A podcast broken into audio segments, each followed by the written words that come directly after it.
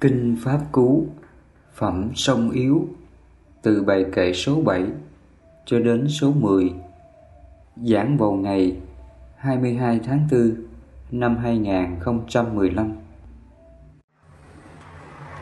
Chúng ta tiếp tục học cái phần à, đoàn kệ thứ bảy. Ai sống theo dục lạc, Không nhiếp hồ các căn ăn uống thiếu tiết độ, biến nhát, chẳng tinh cần, dễ bị ma nhiếp phục như gió lay cây yếu. Cái bài kệ thứ bảy. Ai sống theo dục lạc? Dục lạc là gì? Dục lạc ở đây là chỉ cho năm món dục trụ dưỡng đó. Gồm có sắc thinh hương vị xúc. Đó là năm món dục trưởng dưỡng á. Thì chúng ta phải hiểu sơ qua về sắc thinh hương, vị, xúc.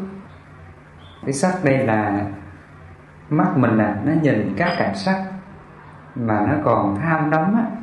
Nó còn khả hỷ khá là khả ái với cảnh sắc đó, gọi là dục hoặc là mũi mình nó ngửi mùi thơm, nó tham đắm, khả hỷ khả lạc khả ái, mình chấp giữ nó theo cái mùi hương đó, gọi là dục hoặc là lưỡi mình nó ăn á, cái món ngon mà nó còn thích thú, khả hỷ khả lạc khả ái, tham đắm cái món ngon đó, thì nó còn là dục lạc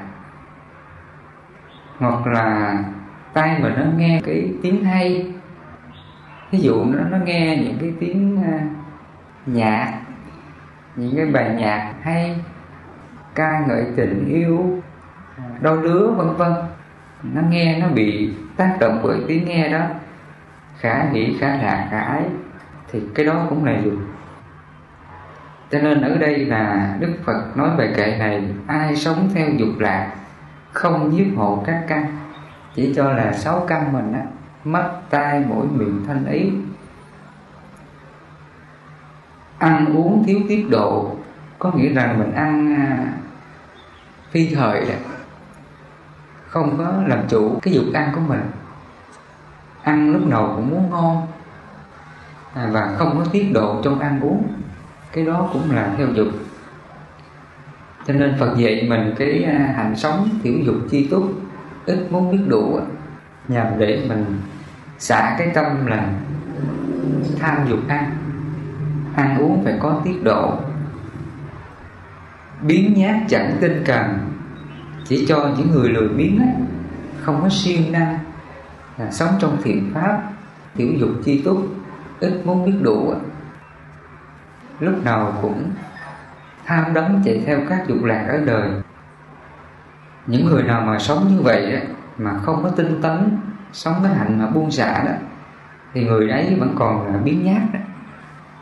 Cho nên là chúng ta phải thực hiện cái đời sống thiểu dục tri túc ít muốn biết đủ siêng năng sống với cái hạnh đó thì nó giúp cho chúng ta từ bỏ những cái dục lạc ở đời biến nhát chẳng tinh cần, dễ bị ma nhiếp phục.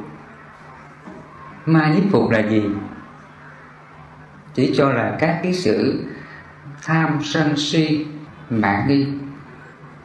Nếu mà chúng ta không có tinh cần, sống trên thiện pháp, sống cái hạnh là thiếu dục thi túc ít muốn biết đủ, thì chúng ta tự mình tăng trưởng ham sân si mạng nghi dễ bị ma nhiếp phục là như vậy. Như gió lay cây yếu khi cái tâm mình nó sống trên cái tham sân si á thì nó dễ sinh phiền não lắm phải không? À, cái chuyện gì chút xíu là nó giận liền nó buồn liền nó tự ái liền nó nghi người này xấu người kia xấu. À, cái tâm mình nó dễ dao động phải không? Cái bài kệ này đức phật nói nó thấm thiếu như vậy đó. Khi cái tâm mình nó bị ma tác động chỉ cho là mình luôn sống trên cái tham sân si đó, thì nó dễ sinh ra phiền não. Cũng giống như là cây á chỉ cần là một cơn gió nhẹ vớt qua là cái cành nó sẽ lung lay. Và cái tâm chúng ta cũng vậy. Khi mà mình sống trên cái tâm phiền não tham sân si á cái nhân quả xấu nào đến chút xíu là nó buồn liền. Nó giận liền nó phiền não đủ thứ hết. À, trong tâm của quý sư cô và phật tử mình xét lại trước đây mình có bị cái này không? Có phải không?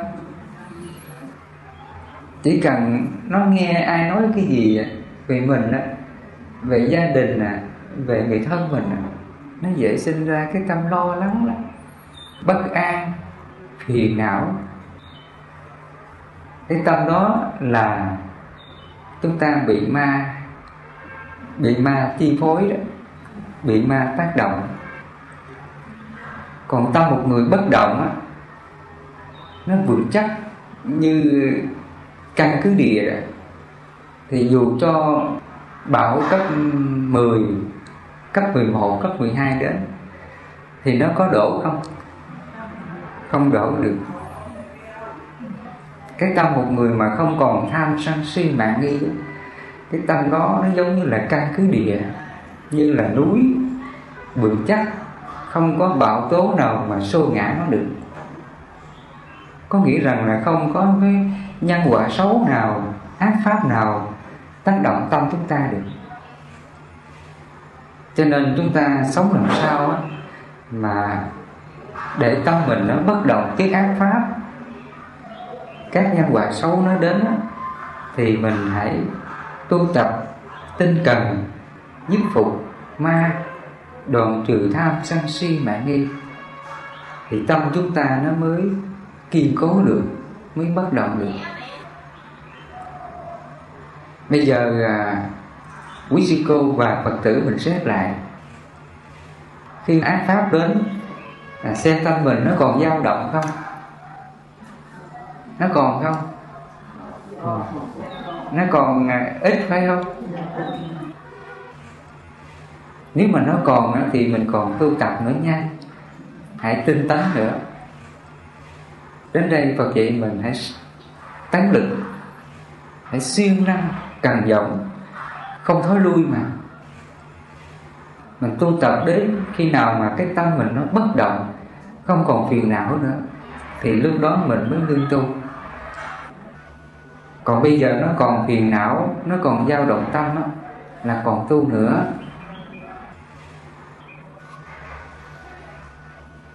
Ừ, bài kệ thứ 8 ai sống quán bất tịnh khéo hộ trì các căn, ăn uống có tiết độ, có lòng tin tinh cần mà không uy hiếp được như núi đá trước gió. Và đoạn kệ thứ hai á, Phật sách tán mình á, ai sống quán bất tịnh, chỉ cho là mình quán về bất tịnh á. Nếu mà mình còn ham thích ăn ngon. Mình đấm nhiệm thức ăn ngon. Để mình xả cái dục này á, thì Phật dạy mình quán thức ăn này bất tịnh bây giờ nó thơm, nó ngon như vậy. Khi mình ăn qua khỏi cổ, thì thức ăn này nó cũng trở thành bất tịnh, hôi thối. Do mình quán sự thật là vô thường các pháp bất tịnh như thế thì tự nó nhàm chán. À, nó làm cho các căn mình á nó không còn đóng nhiễm nữa. Cho nên đức phật nói khéo hộ trì các căn là như vậy. Ăn uống có tiết độ có nghĩa rằng là mình sống bằng cái hạnh sống tiểu dục tri túc ít muốn biết đủ ai cho gì ăn ấy có ngon thì ăn ngon, dở thì ăn dở. Không có chạy theo dục lạc trong ăn uống. Ăn uống là phải có giờ giấc, phải biết trường mực. Đừng có ăn lạc vặt và phi thời. Đó là ăn uống có tiết độ. Có lòng tin tinh cần. Có nghĩa rằng là nếu mình biết sống thiểu dục tri túc ít muốn biết đủ biết sống cái hạnh ly tham. Hàng ngày mình tinh tấn, mình xả mọi cái lòng dục, thì cái tâm tham sân si của mình từ từ nó sẽ muội lượt đi ngày xưa đức phật dùng cái từ là muội lượt muội lượt tham sân si. Cũng giống như là nước sôi đó, khi mà chúng ta đun nóng lên đó thì bây giờ mình muốn cho nó không còn nóng nữa đó. Phải đưa nước sôi ra khỏi lửa. Thì một lát á, cái nước sôi này từ từ nó sẽ nguội dần. À, nó phải có cái thời gian nó nguội. Đó là nguội lượng nha. Cũng vậy khi mà chúng ta nhiếp phục mình biết làm chủ các lòng dục của mình á mình không còn tham đắm bởi các dục á thì cái ham muốn á sở thích về dục từ từ từ nó cũng sẽ nguội lược dần.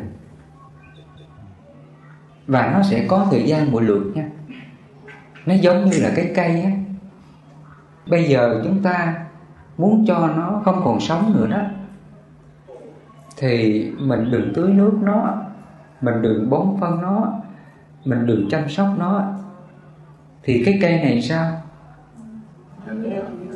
Nó sẽ héo dần rồi chết dần chết dần, và cho đến chết tận gốc. Cũng vậy, đức phật nói các lòng dục nơi tâm mình nó cũng vậy đó. Khi mình quyết tâm có lòng tin tinh cần, tinh tấn sống trên cái thiện pháp này phải sống đời sống thiểu dục ti túc. Ít muốn biết đủ, biết làm chủ cái tâm mình như vậy, thì các ham muốn lòng dục này từ từ nó sẽ muội lực dần muội lực dần. Chẳng hạn như trước đây chúng ta chưa ăn ngày một bữa được rồi ăn cái gì cũng muốn ngon phải không? Khi mình ăn ngày một bữa rồi thì nó không còn muốn ăn nhiều bữa nữa. Và riết rồi nó không còn thèm nữa nha. Như thầy bây giờ là nó không còn thèm với vấn đề ăn nữa mặc dù thức ăn ngon như vậy biết là ngon mình ráng mình nhai mình ăn thôi. Nó không còn có cái sở thích ăn ngon nữa. Trước đây thì à, chúng ta còn sở thích á, còn cái dục ăn á nhiều khi mình ăn no rồi mà nó còn muốn ăn nữa. Phật tử mình có bị cái này không? À, nhiều khi á, ăn no rồi mà cái miệng này nó còn thèm đó là dục mình nó còn đó nha. Nếu mình còn á, thì đức phật vậy mình hãy quán bất tịnh. Để từ từ nó xả cái tâm, tham dục ăn này. Còn bây giờ cái tâm mình nó không còn dục ăn á, mình dễ biết lắm. Dù là cái món này nó ngon cách mấy, mà mình ăn mình cảm thấy nó bình thường. Do mình tin cần mình đặt lòng tin vào những gì Phật dạy, sống được cái đời sống phạm hạnh này thì hàng ngày những cái dục tham nào còn thì mình biết làm chủ, mình biết quán nguyện bất tịnh, quán nguyện vô thường để mình xả. Thì từ từ những cái ham muốn về dục lạc ở đời từ từ nó sẽ đoạn diệt hết. Cho nên đến cái đoạn cái tiếp Phật nói ma không uy hiếp được. Có nghĩa rằng là dù chúng ta đối diện trước các dục lạc ở đời, nó không còn bị cám dỗ nữa. Nó không còn tác động vào tâm chúng ta nữa nha. Thì ở đây Đức Phật nói, ma không uy hiếp được như núi đá trước gió. Có nghĩa rằng tâm mình nó không còn dao động nữa. Trước mọi cái ác pháp ở đời trước các dục lạc ở đời. Bài kệ, số 9 ai mặc áo cà sa, tâm chưa rời uế trượt không tự chế, không thật không xứng áo cà sa. Ở đây đức phật nói cho người xuất gia đó, khi mình mang cái cái y áo này nè mà tâm mình nó chưa có lìa xa những quấy trượt ấy, nó còn tham sân si mạng nghi á nó còn bị cái ác pháp này tác động vào tâm mình á. Cho nên à, chúng ta phải tự xét lại mình. Nếu mình còn những cái phiền não này trong tâm á mình còn tham sân si mạng nghi á thì mình phải biết xấu hổ nha. Khi mình đã mặc cái y áo này là cái tướng giải thoát cái tướng thanh tịnh cái tướng không còn tham sân si mạng nghi á. Cho nên khi mình mặc cái y áo này thì tự mình phải cố gắng nhiếp phục giữ tâm mình thanh tịnh. Mọi cái ác pháp nào đến với tâm tham muốn nào đến với tâm thì mình phải biết xấu hổ phải biết tà quý à, mình phải quán mình xả liền đừng để nuôi dưỡng cái tham sân si nào trong tâm mình, thì chúng ta mới xứng đáng mặc áo cà sa này. Và cái bài kệ thứ 10 ai rời bỏ quấy trượt giới luật khéo nghiêm trì, tự chế sống chân thật thật xứng áo cà sa ai rời bỏ quấy trượt chỉ cho là những ham muốn dục lạc ở đời à. Ừ, sắc thân hương vị xúc ham sân si mạng nghi á. Ai từ bỏ quấy trượt là như thế? Tự chế sống chân thật. Khi mình sống phạm hạnh á, thì tự chúng ta là phải luôn luôn nhìn lỗi mình. Phải biết xấu hổ những điều gì mình làm chưa được. Mình cố gắng để mình sống làm sao thực hiện cho bằng được. Thí dụ mình còn tham sân si mạng nghi á, thì mình phải biết xấu hổ cái tâm đó mà tinh tấn mình xả nó bằng được. Cho nên khi sống với luật phạm hạnh á, Đức Phật Ngài có dạy cho chúng ta rằng Mình phải biết xấu hổ trong các lỗi lầm nhỏ nhặt Đó là bài kệ thứ 10 Mà Đức Phật, Ngài giúp cho chúng ta Hiểu và tu tập Để tự mình cứu mình thoát ra khỏi Một cái ràng buộc đối chuột ở đời.